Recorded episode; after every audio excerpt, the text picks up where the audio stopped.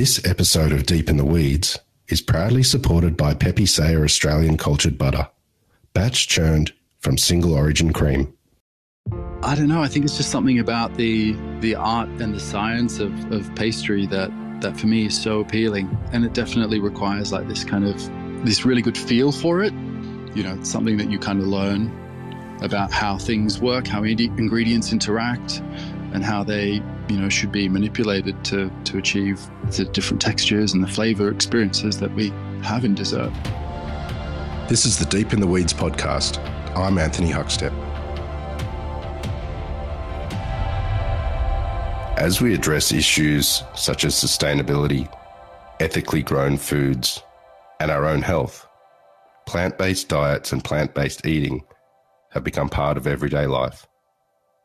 But when we think of plant based meals, we think of main meals and leaving out proteins like beef, lamb, pork, chicken, but rarely do we think of pastry.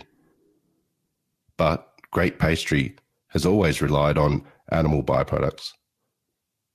Is that about to change? Phil Khoury is the pastry sous chef at Harrods, London. Phil, how are you going? Yeah, really well, thanks, Anthony. Excited to speak to you about this. Thanks for joining us. It's my pleasure. There's a, there's a lot to talk about because you're involved in some pretty exciting things in the world of pastry at the moment. But can you give us a sense of um, what things are like uh, in London at the moment? Well, uh, in London, we've just recently, in the last uh, week, week or two, opened uh, restaurants for outdoor dining. Um, obviously, indoor, we've still got a couple more weeks left before that happens, but um, we're slowly unlockdowning after I don't know four four odd months of complete closures. Wow. So yeah, the mood is good. With the weather's warming up, so that helps. How has it felt for you? Uh, you've been there for, for, a while now. You are you are an Aussie over in uh, the UK, but what's it been like this last year and a half for you? Um, it's been tough, but I've I feel like I've gotten off pretty lightly. It was a good chance to kind of you know take stock, focus on different things, and um, and uh, yeah, I mean now that it seems to be warming up a bit and things are getting better, getting back on track at work, and you know going all in. Harrods is known the world over. What's it like working in that uh, capacity in the pastry section there? I'd have to say it's a it's it's about as magical as as you as I mean as I imagined it going in. Um, the store has been completely renovated in the last five years. I think there's just a couple of small sections left, but I think anyone who has visited in the past should definitely visit again because it's a whole new experience. And for me, it's um, you know we've got such a huge team, and from the outset, um, you know when I joined, we were building up to 60 pastry chefs and bakers, and there were like 100, 150 you know uh, cooks chefs in the um, savory kitchens. So it's a huge operation. I think people don't expect um, such a big um, operation inside of a department store, but we have something like, you know, I think at our peak trade periods, we have about 15 or 18 restaurants. We've obviously got the, the uh, food halls with the dining hall, um, you know, the bakery, patisserie, the fresh market hall, the chocolate hall, which is about to reopen in May. Uh, so there's a lot going on, and for me, it was just a pretty amazing opportunity to kind of join a business that you know, especially in pastry, where nearly everything is made in house, and um, and yeah, just help lead a really big team. That's a huge team. Can you give us a sense of what you're making every day? I mean, what what are the sort of signature products that you're involved with for for Harrods? You know our, our department is pastry and bakery so um, i'm not i'm not deeply involved in the bakery side but on the pastry side you know we come in every morning we we're producing a range of you know at, at, at around christmas we're doing something like 200 unique products um, for the store. And uh, so there's a lot of SKUs uh, everything from you know f- snack pots food to go to like high end patisserie um, you know, American style celebration cakes, um, dessert glasses. Like it's just it's massive. It's it's it's a huge range. How did you end up in Harrods? What what led to you leaving Australia and going to the UK? I was looking for a bit of a change, and uh, I happened to be in the UK over the summer. A few years ago, and Kirsten Tibballs um, recommended I come and visit Alistair Birt, who's the head pastry chef, and uh, came in for a tour. Met him with um, one of my old colleagues, Mark McDonald, and we had a tour. It was amazing. I think I was immediately kind of swept up in the um, the magic of the place, and uh, literally by chance, I guess, a week later, the um, outgoing sous chef put in their resignation, and uh, Alistair sent me a message and said, "Would you be interested in coming over?" So that was the beginning of that. You've worked with some pretty amazing operators in Australia long before that. Can you take us back to the early days? When when did you first started start getting interested in in food? Uh, well, I was always interested in food. I just wasn't sure if I'd make a career of it, and um, I actually went to university and studied uh, communication design. And then it was like I was working in advertising while I was at uni. And my first year out of uni, um, I decided to start a apprenticeship and go all in. I think it kind of just took over, took over, and I was like 21. I went to um, you know to Ryde College in in um, Sydney, and did the uh, part time course and started an apprenticeship and got a job at Quay, and um, stayed there for almost a year. And then uh, moved on to the Shangri La, where I stayed for a couple more years with Anna Polyviou. And then uh, finally to Adriano Zumbo. Take us to what it was like in Quay, you know, being that sort of first restaurant that you, you worked in. Was it was it was it hard?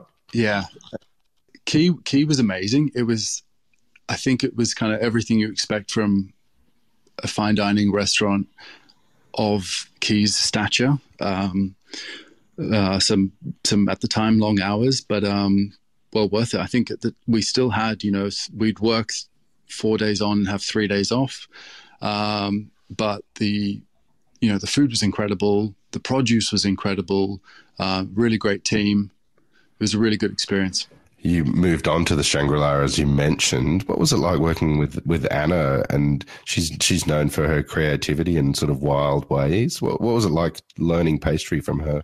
Yeah, well, for me, it was actually, um, you know, my next step was, you know, pastry, pastry in a restaurant can be a bit limiting. So I just thought, you know, where's the next place that I could go to learn as much as possible about about the craft? And um, at the time, I believe Shangri La was probably one of the few rest few hotels left um, where Anna was trying to make a conscious effort to do as much as possible in house, and um, and so yeah, that was really appealing to me. And she was obviously very creative, uh, very outgoing, and uh, so yeah, I was I was I stayed there for I think two and a half years, and it was a great experience.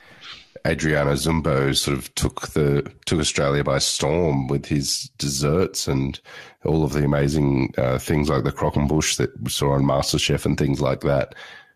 What what lured you to work with Adriano, and what was that time like for you? Oh, it was it was. I mean, I, I love Harrods, but but Zumbo was my favorite place to work. Um, it was, I think, the role that I ended up with uh, which was you know basically starting from a very basic role in patisserie in the patisserie kitchens. Um, for me, it was you know I, I, still think Adriano was probably one of the I mean, he's he's one of the best pastry chefs in Australia, if not you know he's, he. Oh, sorry, I'll start that again. Adrian is one of the best pastry chefs in Australia, and also one of the the nicest guys in the industry. And the breadth of product that we covered um, at Zumbo was, I guess, the the stepping stone that uh, for me joining Harrods, and uh, you know we had everything from a really wide range of chocolate products to ice cream. Obviously, the macarons was a huge part of that business, and the patisserie, so and the bakery. Easy to forget the bakery, but um, that, that in terms of the, the breadth and range of products, no one was doing or is doing anything like Adriano was doing then. So for me, it was, yeah, yeah. I mean, I started in patisserie and then I ended up leading research and development across all the products, um, you know, essentially being Adriano's right hand guy in operations. So it was a really, really amazing experience for me. Well, that led to a, a, role in developing challenges for contestants on TV. What, what, tell us about that. Do you have any um, funny stories from those times? um, where do I start? Basically, the, uh, the, filming days were very long. They'd start at 7 a.m. and uh, and they'd finish like 11 p.m. sometimes.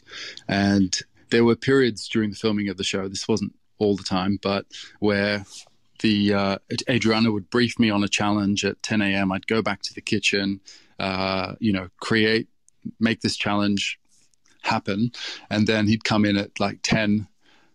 You know, we'd we'd go through it. He'd give me some, you know, minor points. We might make some revisions, or he might just sign it off, and then we'd uh, I'd basically work through the night to to produce the um, the actual dessert that got unveiled, and then I'd have to type the recipe for the contestants, and uh, some pretty dramatic times, especially when the uh, the food team on the show would be like waiting for me to finish my recipe so they could you know start scaling ingredients and um, you know so they could start filming essentially uh, the challenges.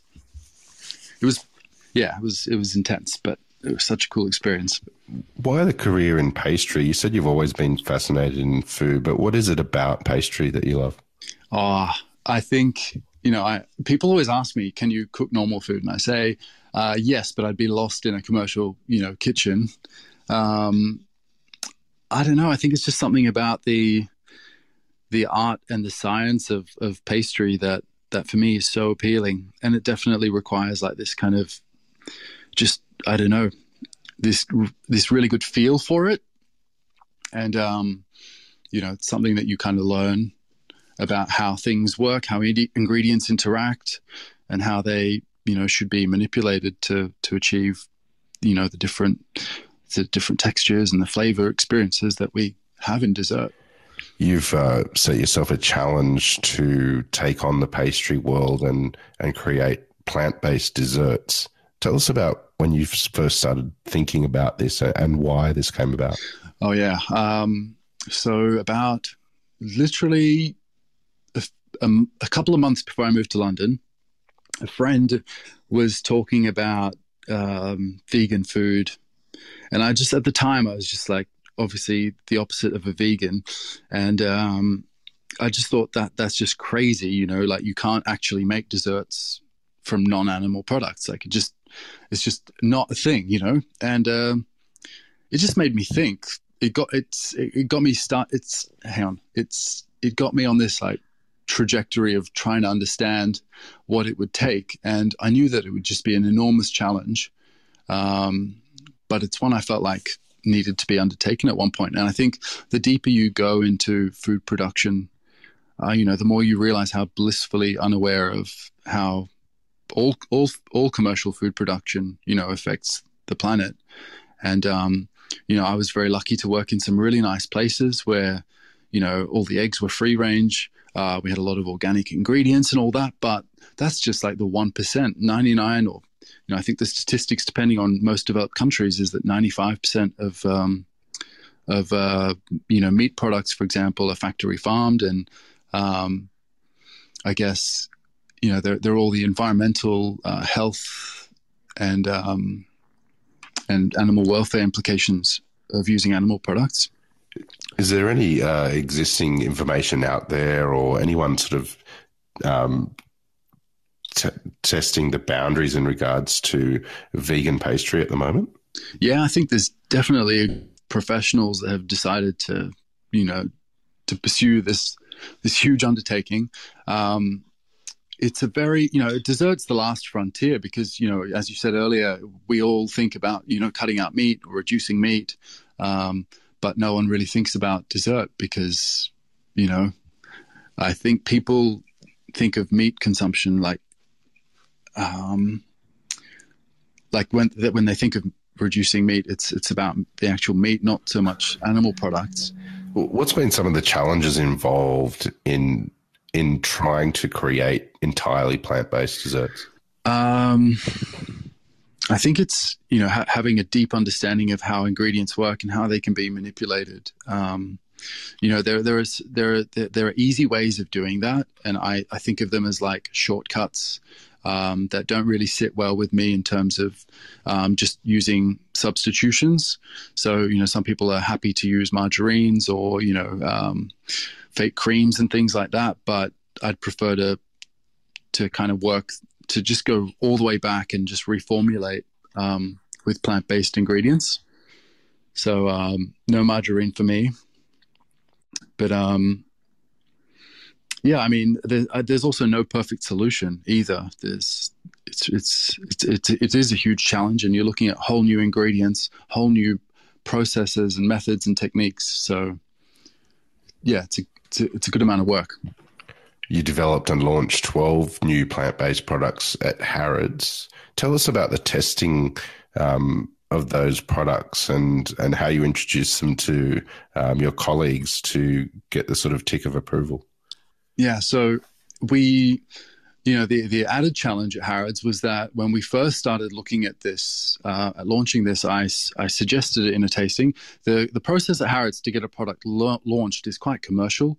You know, we have uh, a, a, buying team, a product development team that uh, basically guide what we develop. And so there has to be a commercial basis for us to launch anything. We don't just, you know, say, oh, that would be nice and then launch it willy nilly. And because it's such a huge retail operation, there's quite a bit involved to get a product launched. And so, um, you know, we have tastings where there's, you know, people from buying an NPD and, you know, they brief us on types of products that they'd like to see. And then we kind of can go nuts. And when, you know, the first products that I did that were, that were plant based were also vegan and gluten free, sorry, vegan, gluten free, and nut free, because I just thought, you know, might as well try and um, and have that alternative product for people with allergies and and who are who are, uh, I guess, yeah, allergen sensitive, and um, we, I just presented it like I'd present any other dessert, and um, the response was fantastic. And then afterwards, I'd drop in that, oh, it's it's plant based, so um, and gluten free and nut free and they were over the moon because for them it's obviously more people that can buy dessert. Well, can you tell us about some of the desserts that you created and, and how you made them and what's in them? Yeah, so um, I'd say it started with a couple of lines in patisserie. Um, one of them was just a really classic chocolate raspberry mousse. It was a it was a profile that we didn't have in the counter at the time, and so I made like a chocolate uh, a chocolate cake made from prune like a prune puree with a gluten-free flour blend. And uh, you know the, the prune has so much fiber in it that it acted as like kind of a binding uh, ingredient to replace eggs. Um, and the gluten-free flour replacement has all the qualities you know of a you know regular flour with its you know binding and gelatinizing properties so it, it was you know, just tasted like a fruity chocolate sponge. And then you throw in like a, a crumble with uh, chocolate as a crunchy texture, a raspberry jelly made from a pectin, which is like a extracted from the peels of um, citrus fruits. Um, a chocolate mousse, where the mousse base is made of like a chocolate custard made without eggs, um, folded through, folded with a uh, potato protein meringue, folded through it to get a really like light, airy clean flavored chocolate mousse. Um, yeah, and we dip that in like a cocoa butter chocolate dip for a little shell on the outside, and uh, yeah, it was that was one of them. There was another tropical dessert. Um, but the other thing to to mention is that when we were doing all this development for us, one of the one of the big challenges, one of our big re- one of our big restaurant offerings is afternoon tea and um, you know we can do up to three or four hundred people uh, for afternoon tea in a day in the tea rooms. And you know, in the UK, I think we're getting especially in the UK, I'd say, because most plant-based uh, gluten-free product development, um, the highest proportion of launches is in the UK, and um, we have a huge number of people who either you know gluten or uh, gluten intolerant, nut intolerant, or you know they have severe allergies. Uh, we also have you know a growing number of people that are vegan or vegetarian, and you have to remember that when a dessert has gelatin in it, that it, it's no longer um, vegetarian because it's got an animal product in it, like an actual anim- animal uh, ingredient rather than an, an, an ingredient that comes from an animal animal like milk. So basically our regular afternoon tea offering was becoming harder and harder to serve to people. And our alternatives for you know we had a gluten-free afternoon tea. We had a a, um, a nut-free a, a dairy an egg-free like you had all these options. And it was it you know from a from a from a food safety from a legal an offering like that is incredibly difficult to deliver consistently and um, and safely so you know once i'd launched those couple of first products, we'd made the decision to go at, try and do one up one alternative afternoon tea that could cater for everyone. And in the same way that it had to um, pass the you, you couldn't tell that it's gluten free or vegan test, um, you know, we we applied that same kind of ethos um, when I developed these this free from afternoon tea, and I've just developed the second iteration of that, and we we'll launch that when we reopen in on May the 17th. But it was a uh, yeah, huge learning curve, but something like that, you know, really impacts positively on uh, on operations, on customer experience, because you know, typically things that are gluten free or vegan um, haven't been so nice to eat, and uh, definitely don't live up to the standards that people expect from from normal or high end patisserie. So it's a big challenge.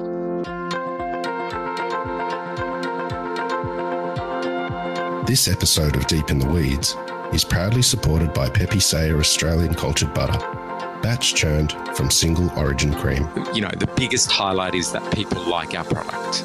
You know, when someone says, Oh, I bought your butter and I made this or it tasted amazing, that's it. It's done. Uh, I'm, I'm on, I'm, I'm in heaven. When that's people that know me. They know that all all you have to do is pay Pepe a compliment about the butter, and he's whatever you want, he'll he'll give you whatever you want him to do. He'll do.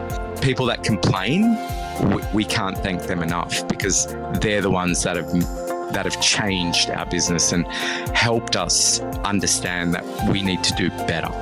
For more information, go to pepesaya.com.au. Well, the pastry counter at Harrods is iconic. How does it feel to work there on a daily basis?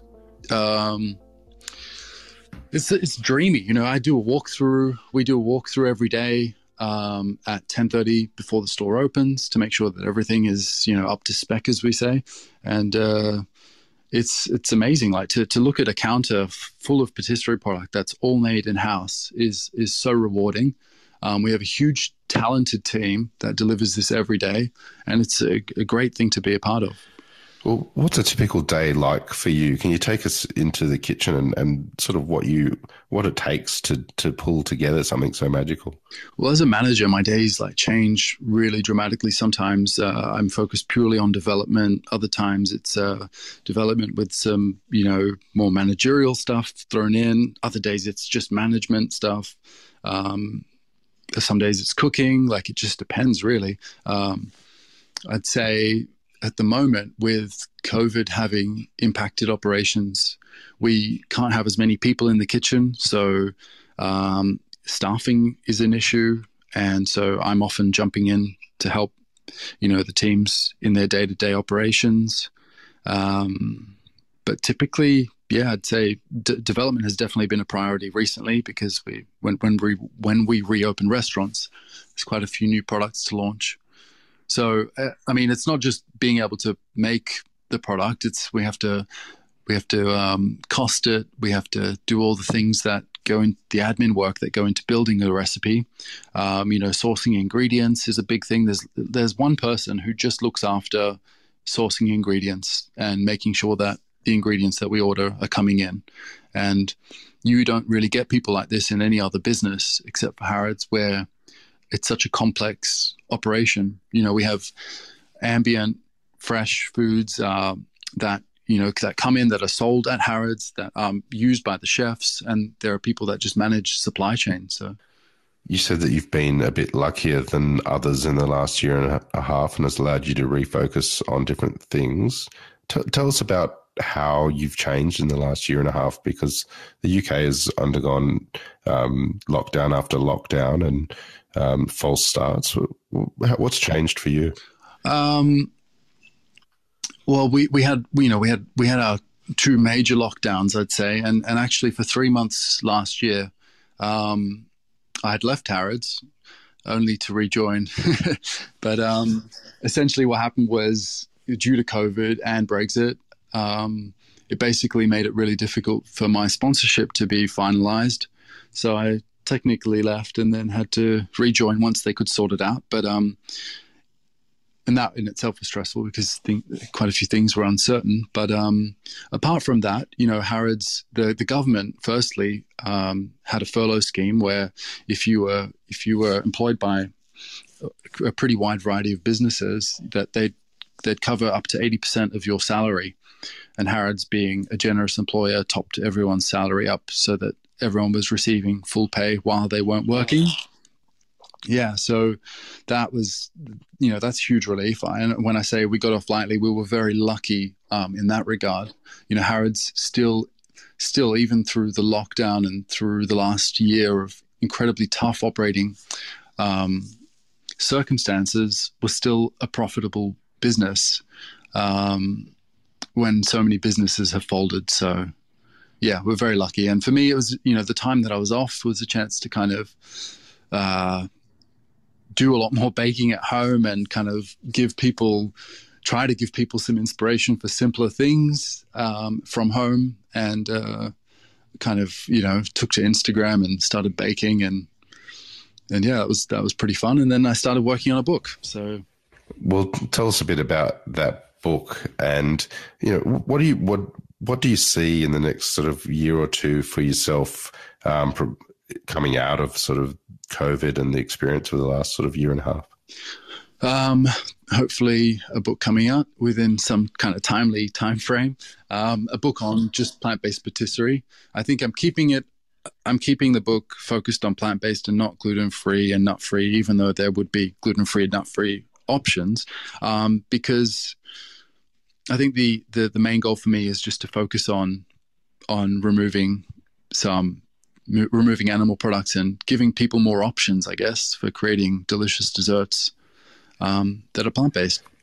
You mentioned that uh, Harrods will open on the 17th of May, which is just a couple of weeks away. What's what's the build up been like, and and um, what's it like getting the team back together, and what are you looking forward to?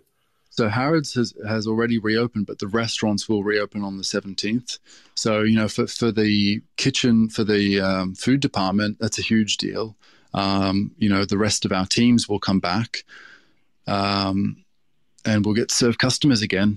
And it's been, yeah, it's it's been so much. You have to remember that we've just also had Brexit, which disrupted supply chains uh, for food ingredients, and you know we have to now forecast our dairy usage or forecast forecast our you know how many eggs we're going to use in the next week, so that our supply team can ensure that we're actually going to get them in. Wow. Um, we have you know for for a for an operation of our size and range, um, there are so many thousands of ingredients that come into play, and uh, you know there we've had we've had many issues where some ingredients just don't come in, and and for us, substitution is not an option because um, you know we have food safety considerations. Uh, suppliers have to be approved. Um, it's it's not just the thing where oh let's use this you know from an allergen perspective as well. We've got all these different things to factor in, and it's uh, that's definitely made things a bit more interesting. But apart from that, we're just excited to be able to reopen and serve customers again. Well, what's it going to feel like when uh, it's full again, and you have all of those customers enjoying the pastries and particularly the the vegan uh, desserts that you've created? Um, it'll be great. I, I'm I'm excited just to to get it into production and and uh, you know the, the as as I've kind of developed my methodologies have simplified and the recipes have become easier. So I'll be excited to kind of show the team, um, you know, the improvements in the product as well, and um, and yeah, look forward to serving it.